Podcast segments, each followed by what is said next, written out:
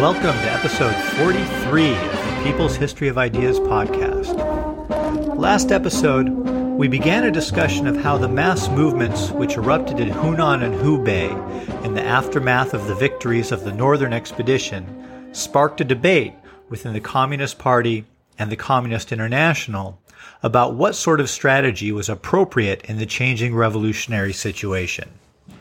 Mikhail Borodin and the Guangdong Party branch of the Communist Party elaborated one assessment of the situation, which claimed that there was no real Kuomintang left wing, and thus it was the duty of the Communist Party to assume the role of the left wing of the Kuomintang and to push the mass movements as far to the left as possible, based on a sense that the inevitable backlash from Chiang Kai-shek and the rest of the Kuomintang right wing could either be managed or successfully fought back.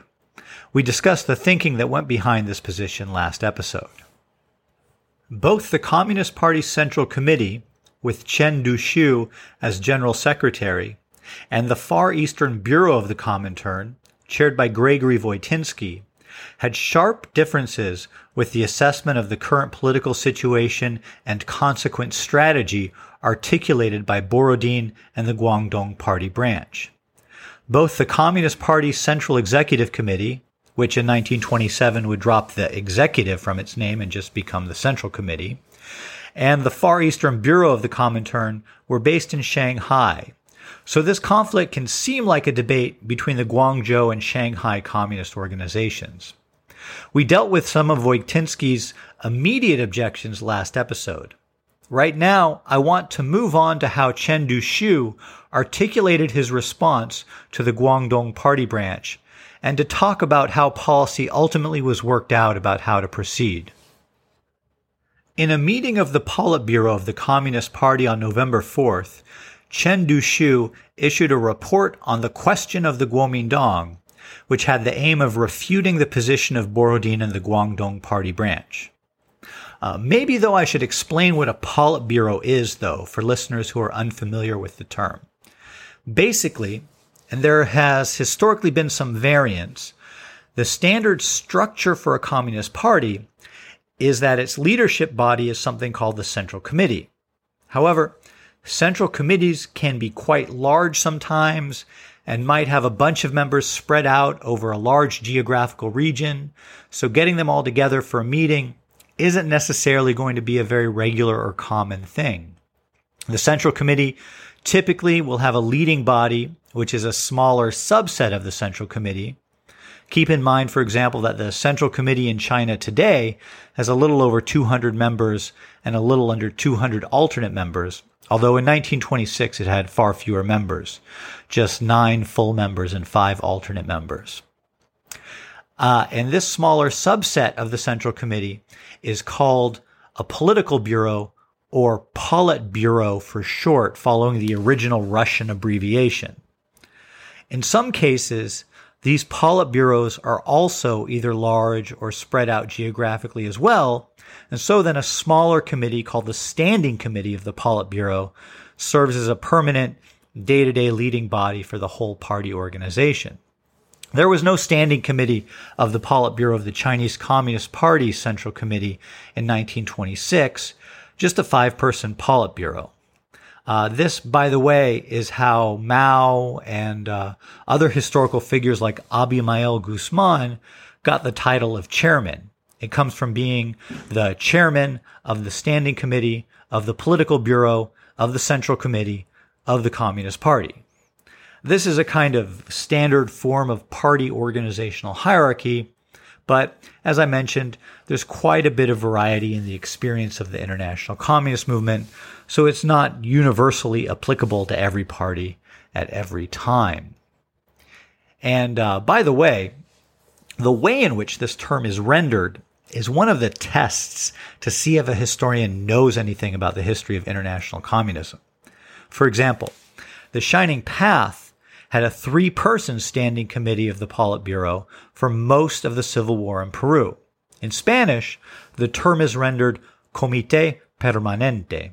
And so, one of the first signs that someone writing about the Shining Path in English knows very little about the broader history of international communism that it's necessary to know about in order to really begin to understand the Shining Path as a movement is if they render this term as permanent committee, which would be the natural English translation if you didn't know that there already exists a term in the English language for, for what is called a comité permanente in Spanish, which is of course, course the term standing committee. There are a bunch of terms like this one that are tells for whether a historian has the necessary broader contextual knowledge of international communism to really understand Sendero or not. So, anyways, let's get back to Chen Duxiu and his report on November 4th, 1926, to the Politburo meeting on the question of the Kuomintang. Here's how Chen began his report. On the question of the Kuomintang, the first point to be made is whether the Chinese National Revolution is passe. Some foreign comrades think this is so. Um, here, Chen is clearly referring to Borodin, who wasn't present at the meeting, and we can see already that this report is taking a polemical tone. Uh, continuing with Chen's report, quote, some Chinese comrades also believe that the Chinese national revolution has succeeded or is about to succeed and that the proletarian revolution is now on the way. These views are obviously wrong because two thirds of China are still under the rule of the Zhili and Feng Tian warlords. Uh, end quote. The Zhili and Feng Tian warlords were the names of two different coalitions of warlord forces, or warlord cliques, as they were sometimes called.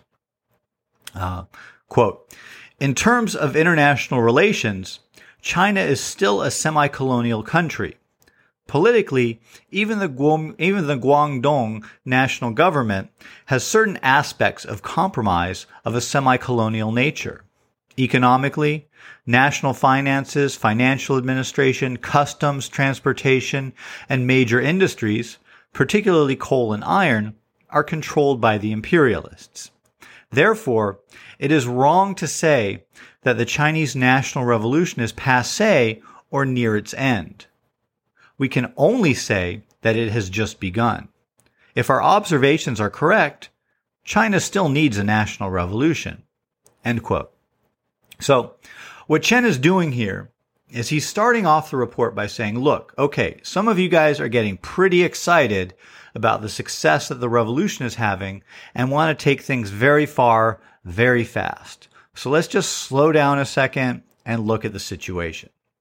Most of the country hasn't been touched by the revolution yet.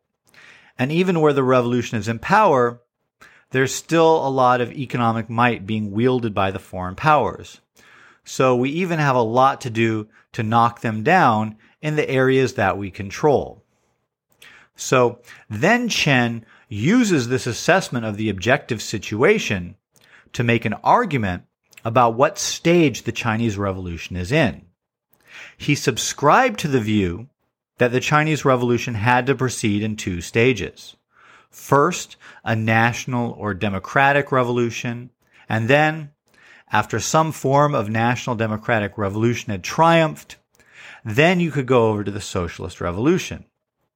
And what this meant, and here he was following what was definitely the dominant view at the time, and was the orthodox position being promoted out of Moscow was that at the national democratic stage, the communists had to be in a coalition with political forces who were the natural leaders of the various other classes, you know, such as the capitalists who weren't connected with foreign capital, the students, the merchants, and the peasants.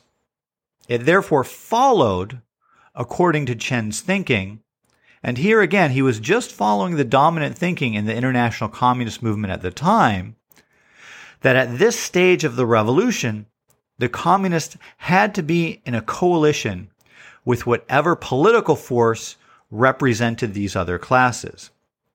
Here, he explains this in his own words in the second paragraph of his report. Quote, However, then the second question arises, do we need a national revolutionary party?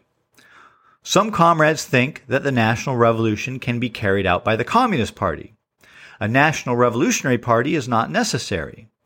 On the surface, people who say such things appear very leftist, but in fact, they have aided the imperialists and warlords. This is because, first, without a national revolutionary party, we cannot directly command the petty bourgeoisie in the cities, and second, communist regimes cannot survive under the present international circumstances. Parentheses. Recently, a Japanese viscount asked the Kuomintang commissar in Beijing whether Guangdong had a communist government.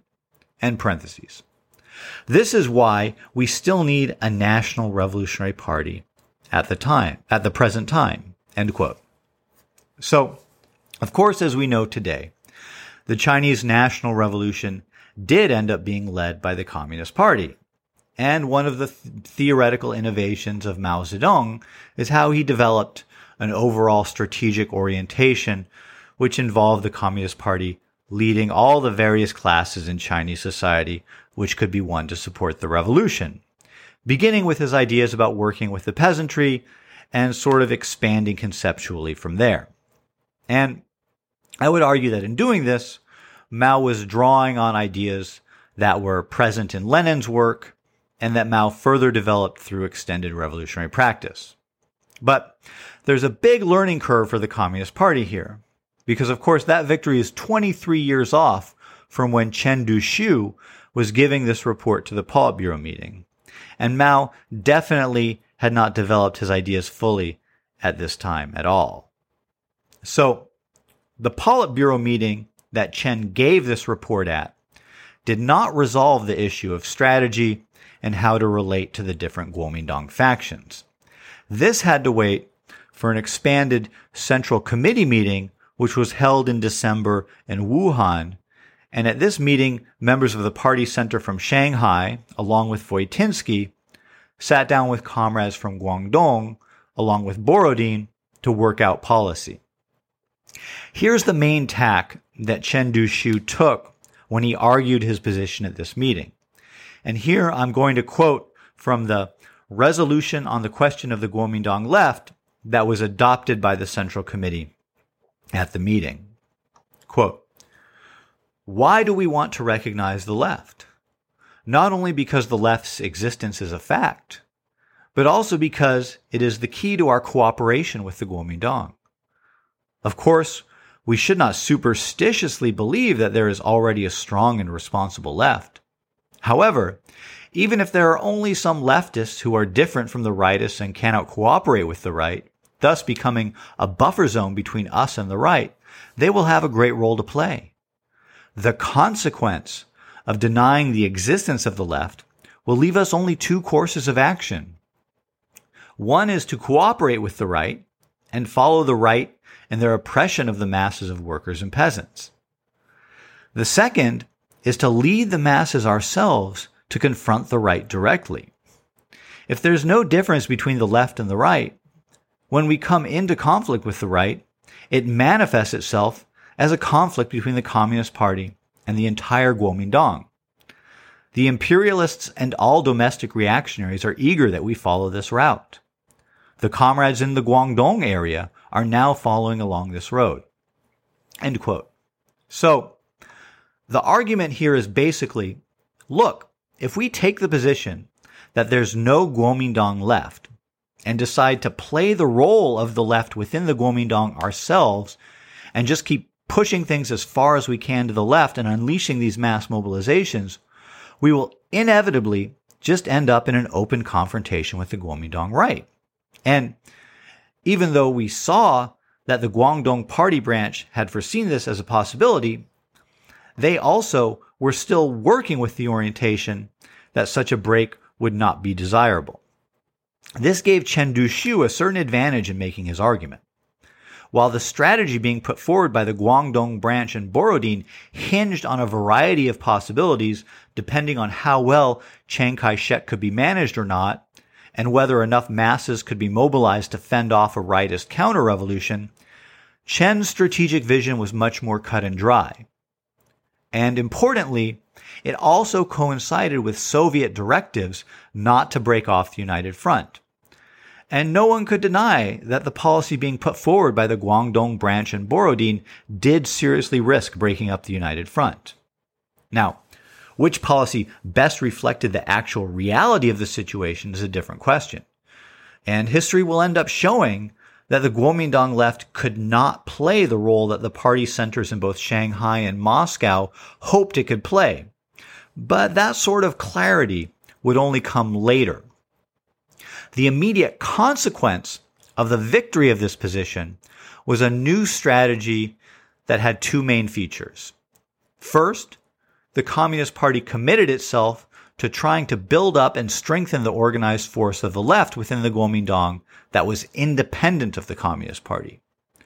Whereas the communists had been the most active and energetic force on the left in the Kuomintang and really been the backbone of the Kuomintang left wing, now they decided they need to, needed to make an effort to strengthen and prop up a left that was independent of themselves.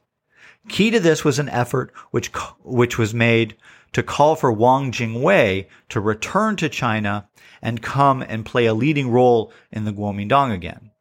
Uh, you might recall that he had fled China in the aftermath of Chiang Kai-shek's March 20th coup.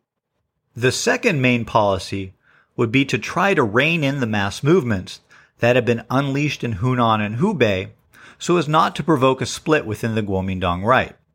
In particular, there was concern that the issue of land reform not be raised.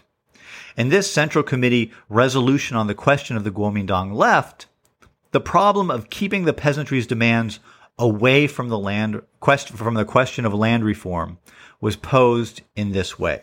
Quote, at present, we cannot use support for the solution of the land problem as a criterion for being genuine left because land has not yet become a problem.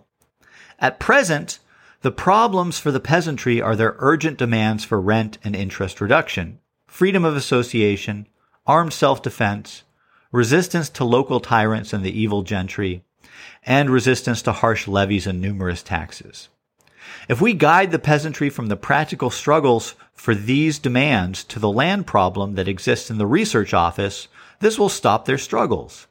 If we hope for the immediate emergence of a left that supports the solution of the land problem, this will be more naive than hoping that the current left can really support the current peasant struggles. End quote. There's a little bit to unpack here. First, it's clear that the priority here is uniting with the Kuomintang left wing rather than advancing the peasant struggles. And it's implied, as was indeed the case, in the last line of the quote I just read, that the limited demands of peasant associations for rent, re- rent reduction and less onerous taxes had caused enough nervousness, nervousness on the Kuomintang left. And so clearly a full scale land reform program would not be feasible for their support. But there's an assumption in the resolution that a neat and clear line could be drawn in the Chinese countryside between limited demands like rent reduction and a more thoroughgoing land reform effort.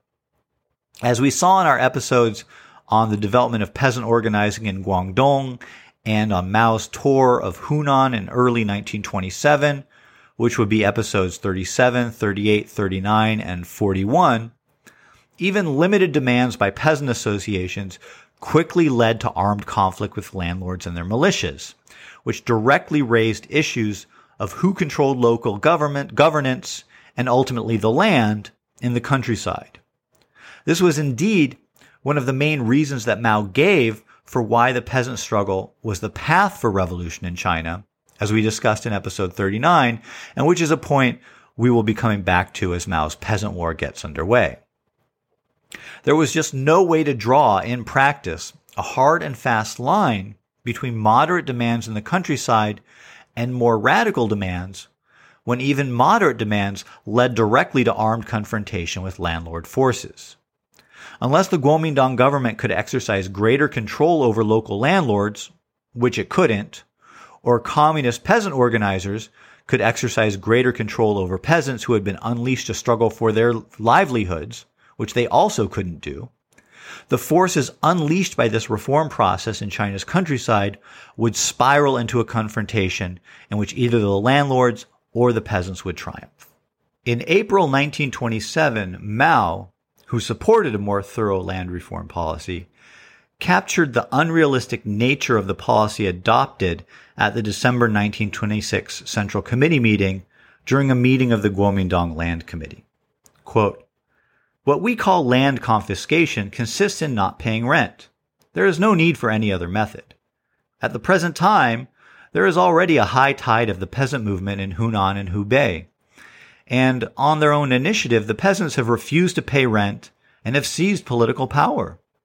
In solving the land question in China, we must first have the reality, and it will be all right if legal recognition of this reality comes only later.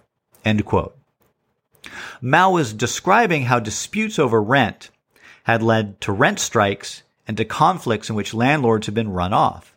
A de facto land reform had occurred in that peasants who once rented land now controlled that land themselves. There was, in practice, no real way to both engage in peasant organizing and to limit that organizing in the way that was envisioned in the Central Committee resolution.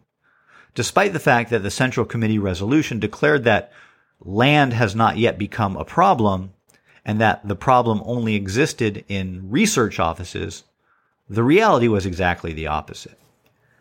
In Mao's Report on the Peasant Movement in Hunan, which was written in February 1927, there's a famous passage that reads All criticisms directed against the peasant movement must be speedily set right, and the various erroneous measures adopted by the revolutionary authorities concerning the peasant movement must be speedily changed.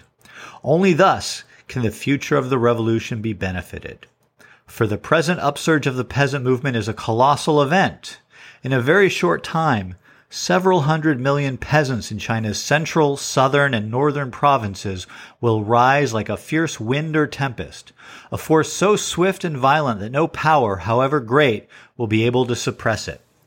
They will break through all the trammels that bind them and rush forward along the road to liberation.